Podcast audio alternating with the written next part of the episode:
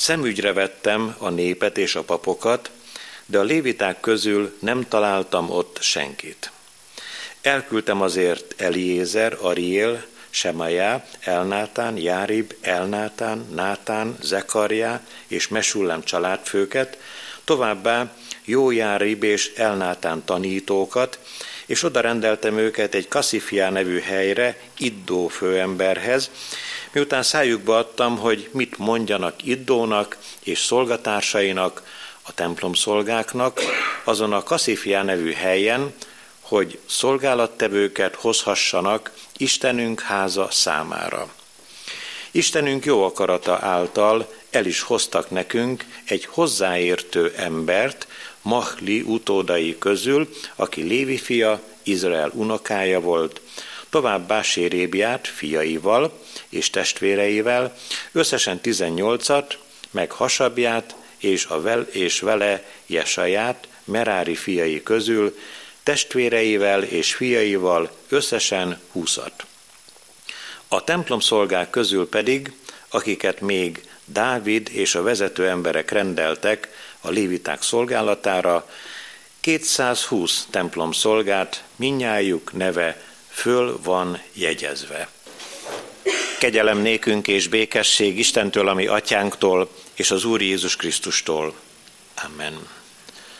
Hallgassuk tovább Isten igéjét, úgy, amint Esdrás könyvében az elkezdett igeszakaszból szól hozzánk, Esdrás könyve nyolcadik fejezetének huszonegyedik és következő verseiből.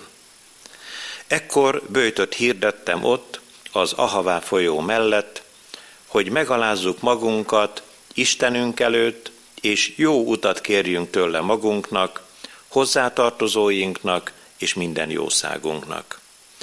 Mert szégyeltem sereget és lovasokat kérni a királytól, hogy oltalmazzanak az ellenséggel szemben az úton, hiszen azt mondtuk a királynak, Istenünk ereje mindazoknak a javára van, akik őt keresik, de hatalma és haragja fordul mindazok ellen, akik őt elhagyják.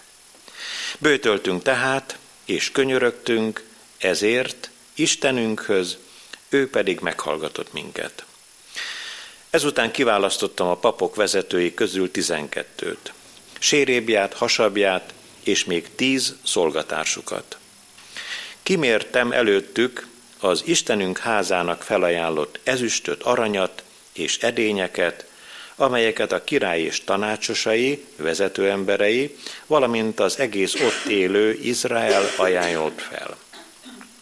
Kimértem és átadtam nekik hatszázötven talentum ezüstöt, száz talentum értékű ezüstedényt és száz talentum aranyat, továbbá ezer dárik értékben húsz aranykelyhet és két szépen kifényesített rézedényt, amelyek olyan becsesek voltak, mint az arany. Majd ezt mondtam nekik. Ti az Úrnak vagytok szentelve, ezek az edények is szentek, ez az ezüst és arany, őseitek Istenének, az Úrnak felajánlott önkéntes adomány. Vigyázzatok rá, és őrizzétek meg, amíg ki nem méritek a papok és a léviták vezetői előtt, meg Izrael családjainak a vezetői előtt Jeruzsálemben, az Úr háza kamráiban. Ekkor átvették a papok és a léviták a kimért ezüstöt, aranyat és az edényeket, hogy elszállítsák Jeruzsálembe, Istenünk házába. Ezután elindultunk az Ahavá folyó mellől az első hónap tizenkettedik napján, hogy Jeruzsálembe menjünk.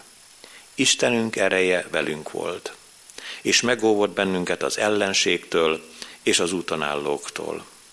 Amikor megérkeztünk Jeruzsálembe, három napig pihentünk. A negyedik napon aztán kimérték az ezüstöt, aranyat és az edényeket Istenünk házában, és átadták Merémót papnak, Uriá fiának. Vele volt Eleázár, Fineás fia is, meg ott volt velük a léviták közül Józábád, Jésua fia, meg Noadjá, Binnúj fia is. Mindent megszámoltak és megmértek, és mindjárt föl is jegyezték mindennek a súlyát.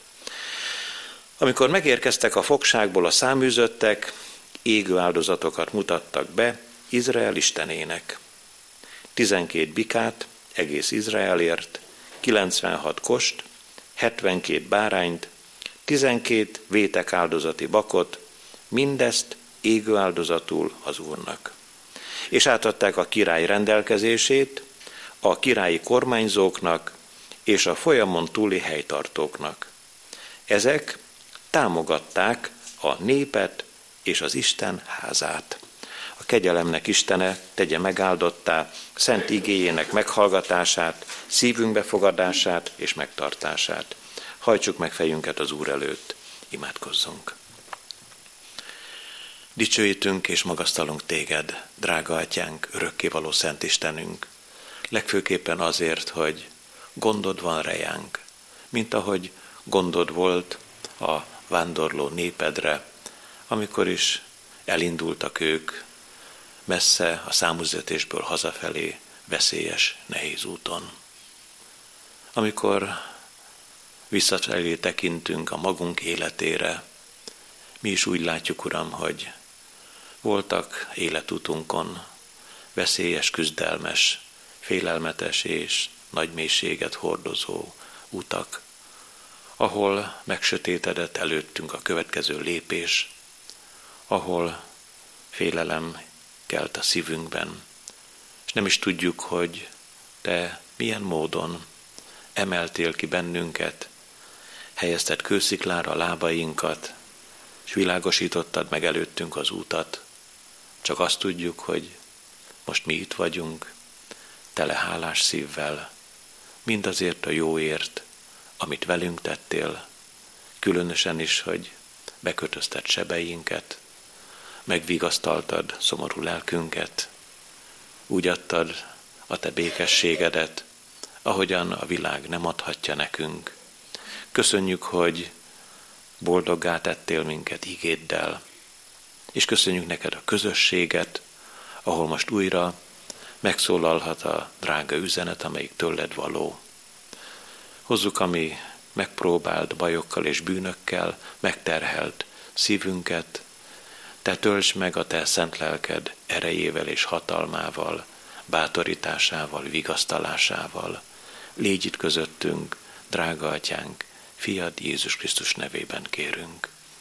Amen. Urunk szent igéje szólul hozzánk Esdrás könyve nyolcadik részének huszonegyedik és következő verseiből.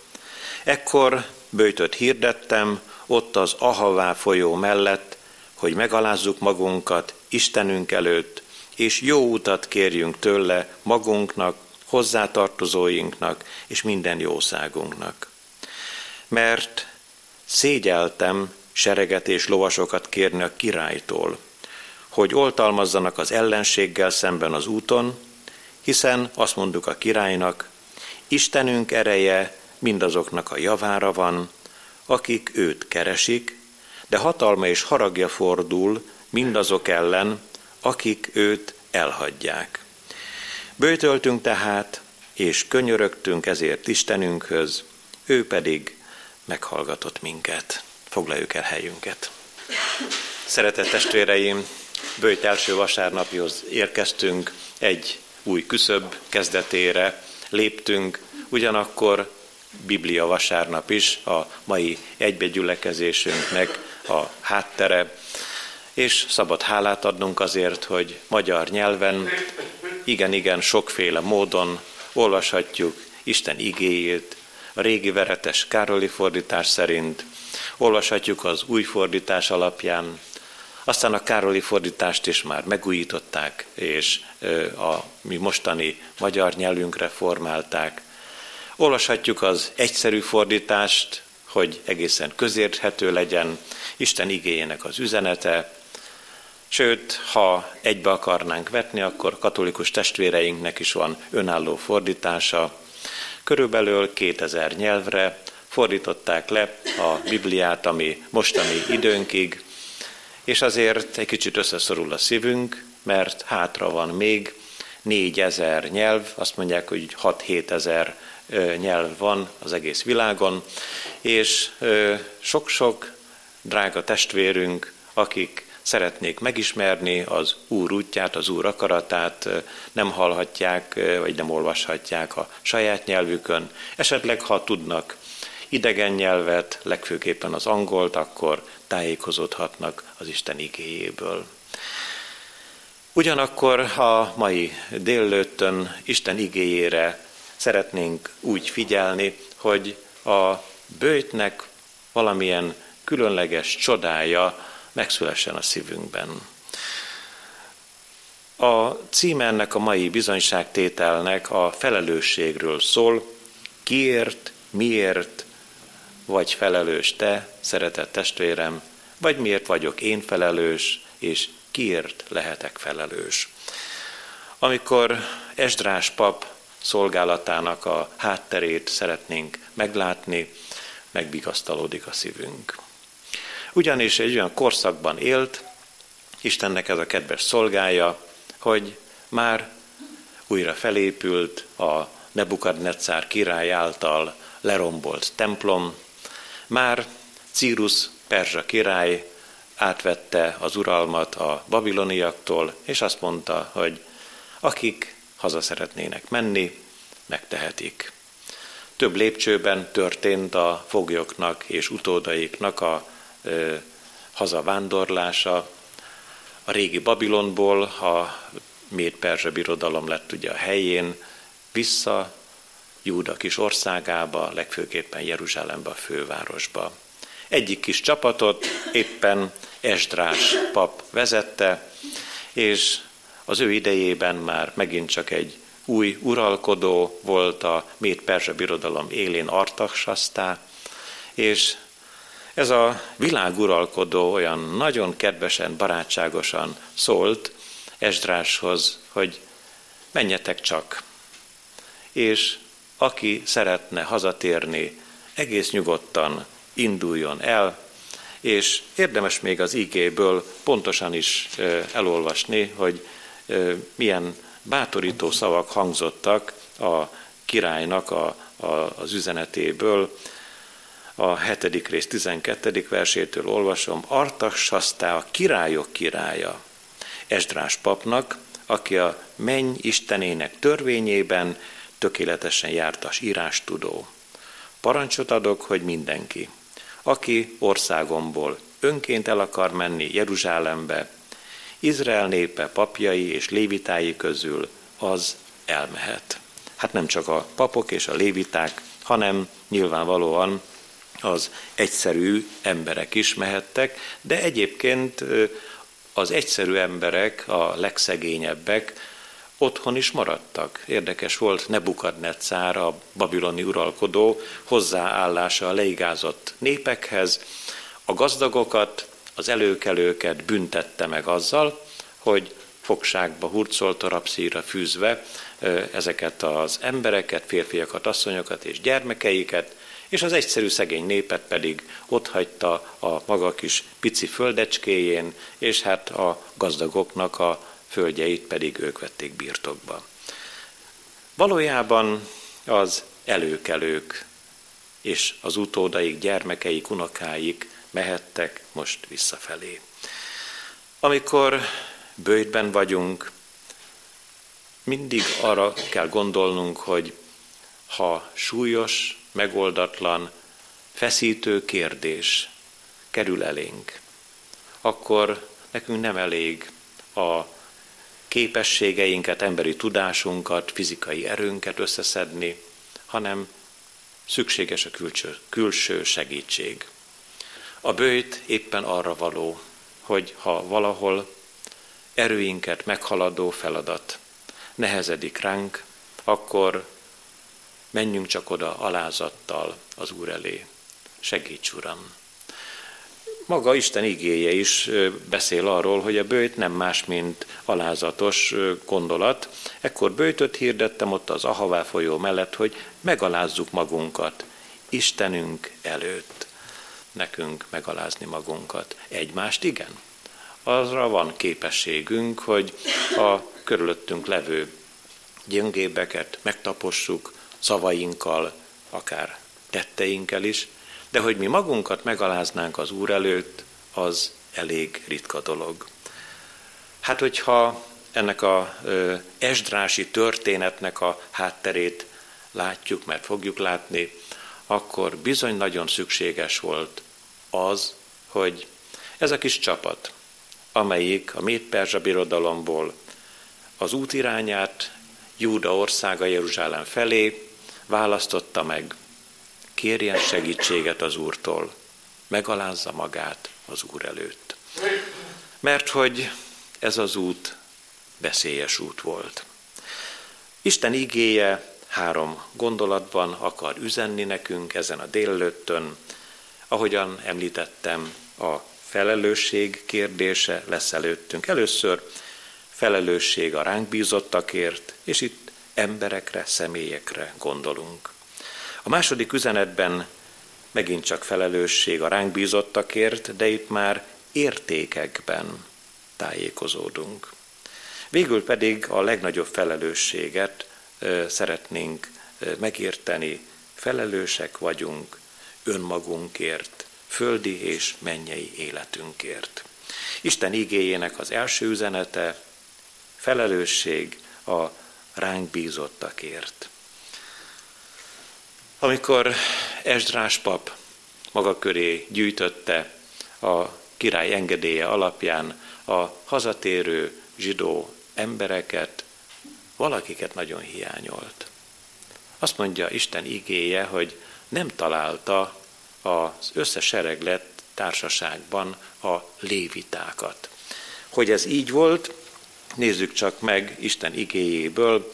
Összegyűjtöttem őket Ahavába ömlő folyónál, és ott táboroztunk három napig. Szemügyre vettem a népet és a papokat, de a léviták közül nem találtam ott senkit. Egyszerre csak Esdrás pap felelősséget érzett a gyülekezetért, a templomért, Jeruzsálemben. Ki fogott szolgálni? Amikor elhurcolta Nebukadneccar a népet, több mint ezer lévitát hurcolt el. És most nem akar visszajönni senki sem. Hát egy pillanatra zárójelesen ki kell tekintenünk a zsidó népnek a, a felfogására, életvitelére, amikor ezek a szenvedő foglyok mentek Nebukadneccar idején Babilonba, és aztán megérkeztek a babiloniak, gúnyolódva mondták, hogy a Sion énekeiből énekeljetek nekünk, megvannak a hangszereitek, hoztátok magatokkal, játszatok a hangszereiteken. Így gúnyolódtak a megalázott foglyokkal. És az van leírva az Isten igéjében, hogy a hegedűinket, meg a hárfáinkat, hangszereinket felakasztottuk a fűzfákra. Hogy énekelhetnénk mi itt a fogságban Sion énekeit? És a léviták között sok-sok énekes volt. És most hol vannak? Hova lettek? Megölték őket? Vagy mi történhetett velük? És itt szeretném akár egészen a napjainkig kitekintve a zsidó nép gondolkozását egy kicsit közelebbről megláttatni. Isten népe, éppen az Úr büntetése, pontosan az ő engedetlenségük okán szétszóródott az egész világban. Itt Magyarországon is élnek sokan, Budapesten is vannak bőségesen.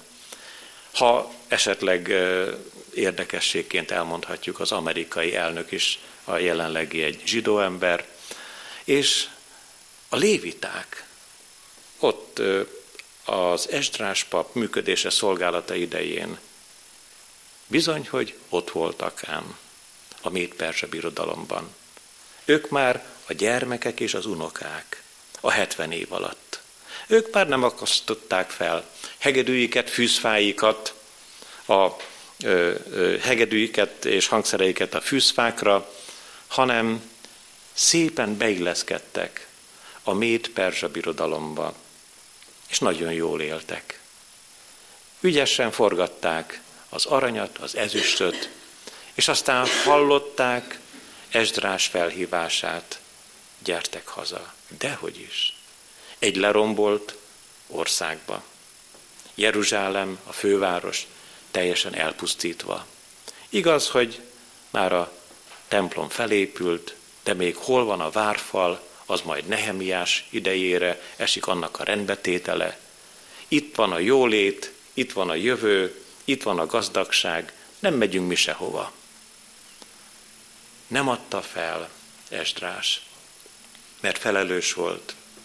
Egyrészt a lévitákért, másrészt a templomért. A papok közül a főpap mehetett be egy évben egyszer a szentek szentjébe. A szentélyben szolgáltak a papok, és az udvaron, de a szentélyben is végezték a maguk feladatát a léviták. Szükség volt rájuk, nagyon nagy szükség volt rájuk. És aztán Esdrás pap elküldött egy nagyon rendes, tisztességes embert, hogy szervezze meg. Mégiscsak jöjjenek a léviták.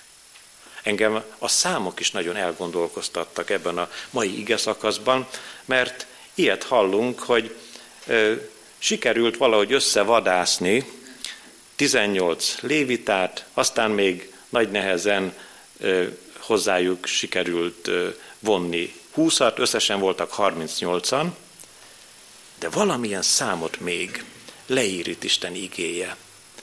A lévitáknak, ezeknek az előkelő embereknek voltak alatvalói, szolgái, úgynevezett templomszolgák. És az ő számuk is le van írva az Isten igéjében. kétszázhúszan voltak. Azt tartják, hogy ezek a templomszolgák az úgynevezett idegenek köréből kerültek ki, akik hát úgy a zsidóságot körülvették, valahogy a, a hitbeli szokásaikat is átvették, azaz körülmetérkedtek a férfiak, belőlük lettek a templomszolgák. És hogy lehet az, hogy ők sokkal többen voltak? Úgy, hogy Istennek a népe, a kemény szívűsége miatt.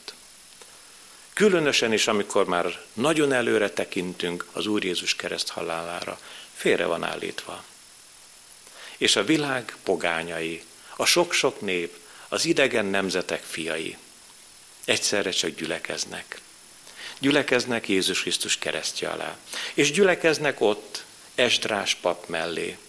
És azt mondják magukban, hogy mi nem vagyunk eredetileg zsidó származásúak, de arra méltattak bennünket, hogy a hatalmas, csodálatos, a most megépült jeruzsálemi templomnak az udvarán mi végezhetjük a mi feladatainkat, megyünk.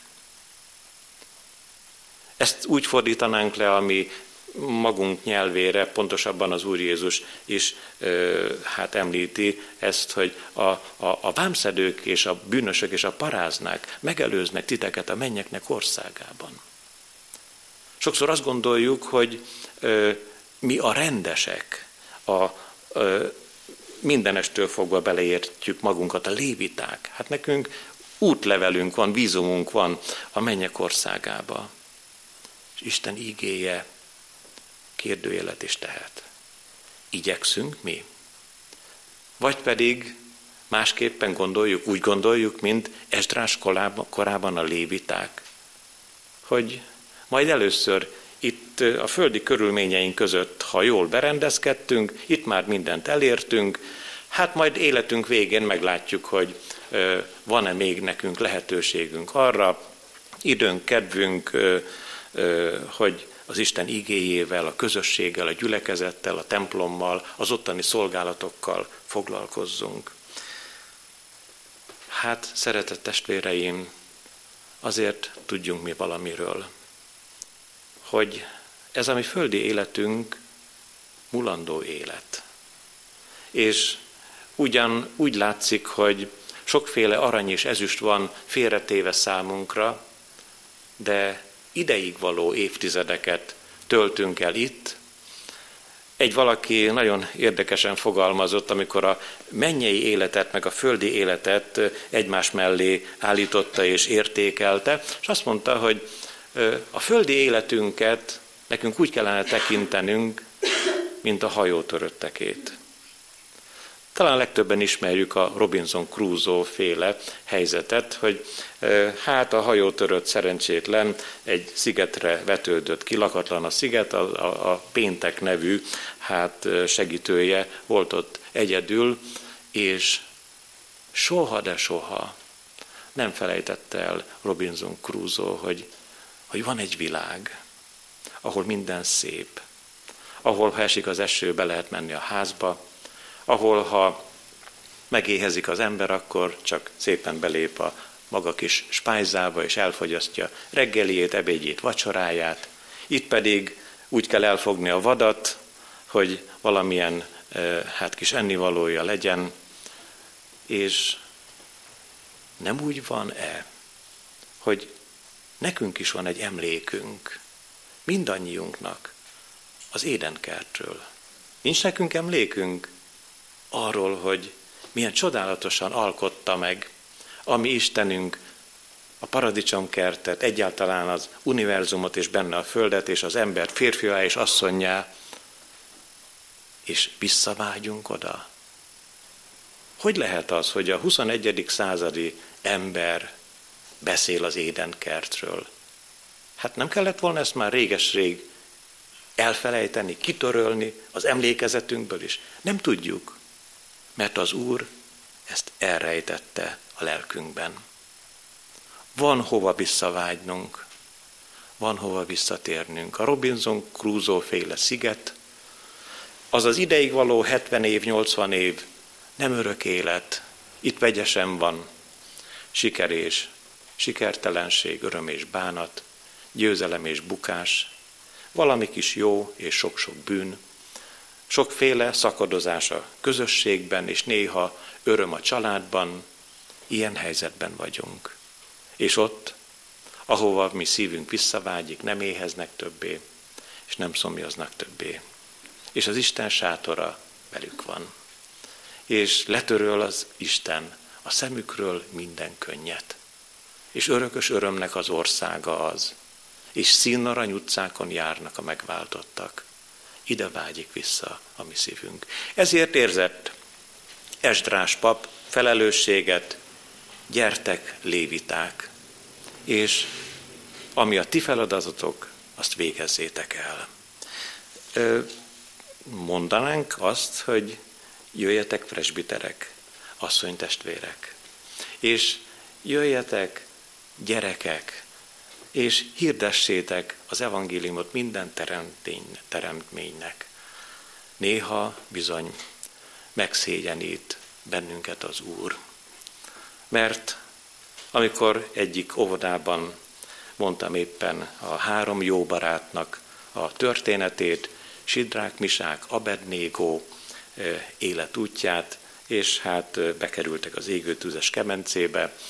Aztán én úgy véletlenül azt mondtam, hogy igen, hát négyen voltak, és ott az Úr angyala volt a negyedik, a kis óvodás leányka azt mondja, nem, János bácsi, ott az Úr Jézus volt. És az óvodásnak van igaza. Az óvodás tudja egészen pontosan a szívével érteni az Isten igéjét, mert Jézus Krisztus tegnap és ma is örökké ugyanaz. És ő a szabadító, és ő a világ megváltója, és ő az, aki nekünk életet adhat, nem csak földit, hanem mennyeit. Hát, hogyha van felelősségünk személyekért, körül vagyunk véve. Ott van a házastársunk, ott vannak a gyermekeink, kinek-kinek még az édesanyja, édesapja, testvérei, felelősek vagyunk egymásért. Jöjjetek, léviták! Végezzétek a szolgálatotokat az Úr templomában, az Úr házában, akár az Úr udvarában. Felelősség az értékeinkért, ez a második üzenete Isten igéjének. Hát itt nagyon részletesen le van írva Esdrás pap könyvében, a nyolcadik fejezetben, hogy micsoda értéket vittek a méd-perzsa birodalomból, Júda kis országába, Jeruzsálembe, a templomhoz, vagy a templomba. Mindet most nem sorolom fel, nem akarnánk ilyen számháborút elindítani. Egyet azért emeljünk ki.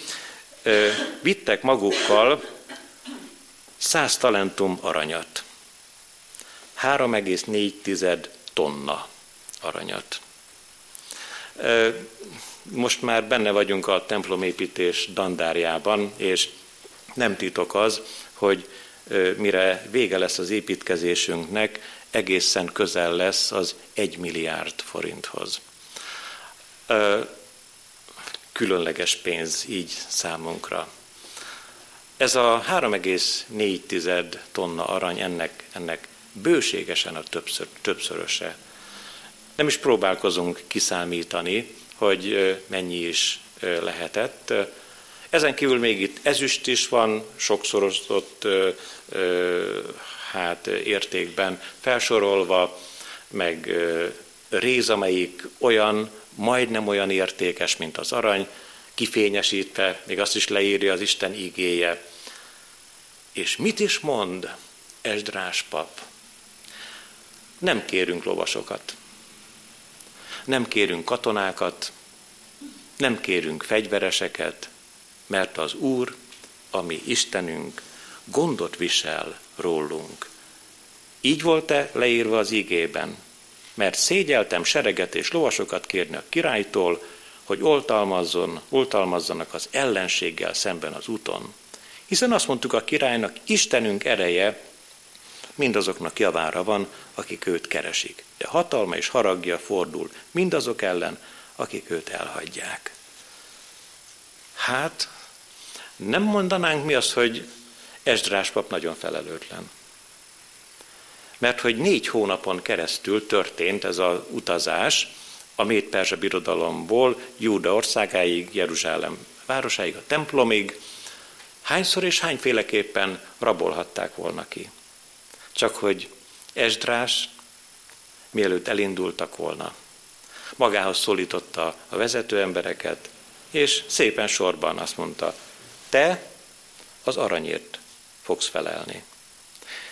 Te az ezüstért fogsz felelni. Te a rézért fogsz felelni.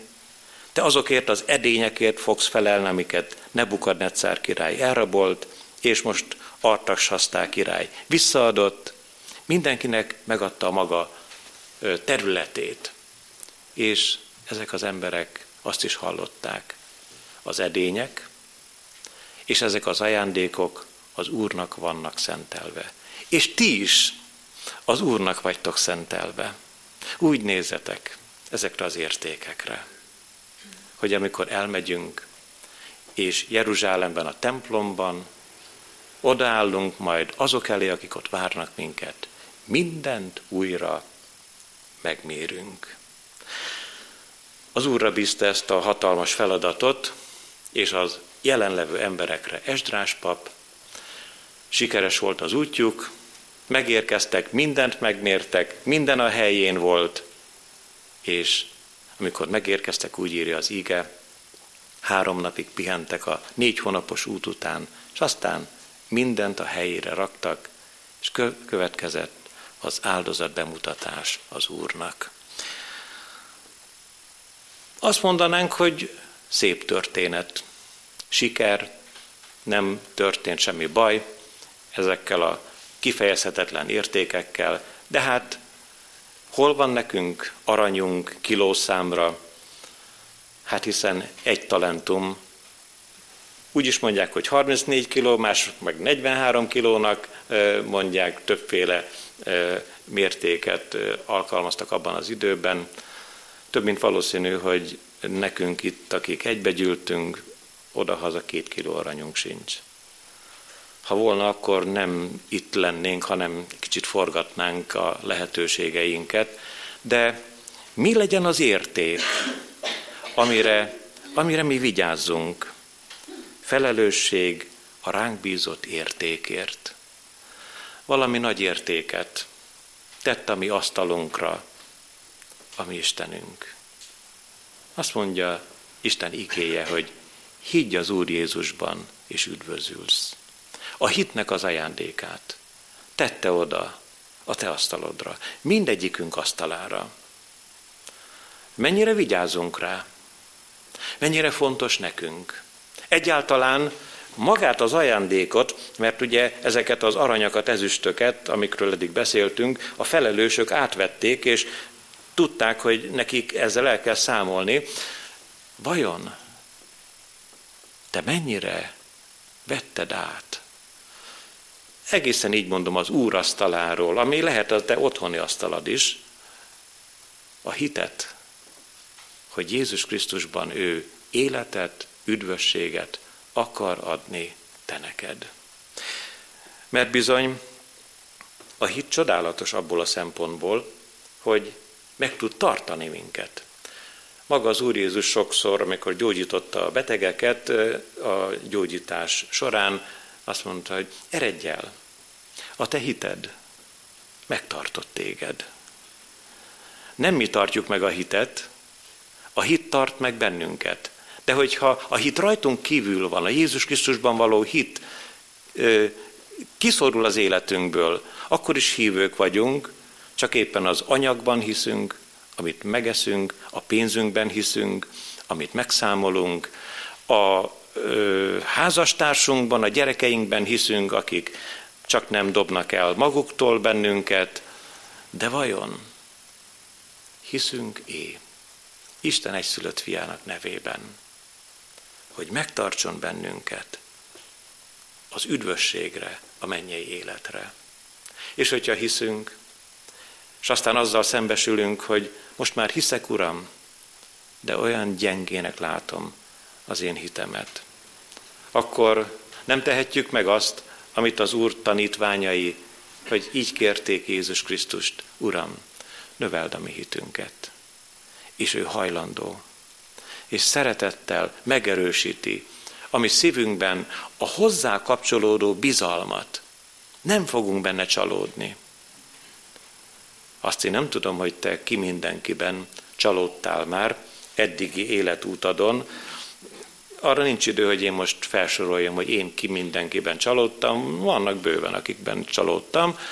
Biztos vagyok abban, hogy sokan vannak, akik én bennem csalódtak. De akik az Úrban bíznak, erejük megújul. Megnöveli a hitünket, és senki, de senki nem csalódhat Jézus Krisztusban. Ha valaki haragszik Istenre, ha valaki számon akarja kérni őt, akkor nem Istenben van a hiba, hanem az illetékes bizalmában, hitében van valami, ami gyógyulásra, gyógyításra vár lelkileg. Elérkeztünk az íge utolsó üzenetéhez, a legnagyobb felelősségről is szóljunk egy-két mondatot. Felelős vagy önmagadért. Méghozzá ö, itt úgy tudnánk megérteni, hogy, hogy ö, mi is lenne ez az önmagunkért való felelősségnek a csodája, hogyha visszatérünk Isten igéjéhez. Esdrás azt mondja, hogy mi jó utat kértünk. Ekkor böjtöt hirdettem ott az Ahavá folyó mellett, hogy megalázzuk magunkat Istenünk előtt, és jó utat kérjünk tőle magunknak, és most erről fogunk szólni, magunknak. Már beszéltünk arról, jó utat kérjünk hozzátartozóinknak, arról is beszéltünk, hogy jó utat kérjünk minden jószágunknak, a vagyon, ugye az arany, az ezüst, stb. Most, hogy jó utat kérjünk magunknak. Hogyan ide Isten üzenetébe az útnak a fogalma? Ott egyértelmű a méd-perzsa birodalomtól ezerötszáz kilométer a jeruzsálemi templomig. Rablómentes, balesetmentes utat kérünk magunknak, mondja Esdrás. És mi is kérünk, és kérjünk. Kérjünk jó utat. Én vagyok az út. Az igazság és az élet. Senki sem mehet az atyához, csak is én általam. Én vagyok az út, mondja Jézus Krisztus. Ha te felelős vagy önmagadért, nehogy azt gondold, hogy csak azért vagy felelős, hogy bizonyos betegségeket idejében kikerülj. Nagyon fontos, hogy ahogyan itt telnek felettünk az évek, ellenőriztessük a a vérnyomásunkat, vizsgáltassuk meg a szívünket, és mondhatnánk sorba az egyéb dolgokat, de vajon nem vagy te felelős az üdvösségedért? A mennyei életért, életedért? Hirtelen azt mondanád, hogy hát dehogy, hát a, a mennyei életért Jézus a felelős. Ez igaz, de ő meg is tett mindent. Ő meghalt a kereszten, meghalt a bűneinkért, azt mondta, tied az üdvösség. Tied a mennyei élet. Kell neked? Biztos vagy benne, hogy átvetted? Biztos, hogy a szívedben él a Jézus Krisztusban való hit? Ha ebben biztos vagy, áldassék az Úr neve, mert akkor te, testvérem, megtértél. Ha pedig bizonytalan vagy, én hallottam már sokszor ö, ilyen ö, gondolatot, hogy, hogy ö, gyászolók megkerestek, és, ö, és hát azt mondták, hogy ilyen és olyan jó volt, aki, aki elpihent, reméljük, hogy ott van a mennyben. Aztán még azt is mondták, hogy még abban is reménykedünk, hogy mi is, mi is ott leszünk a mennyben. Ez... Ez nagyon bizonytalan kifejezés.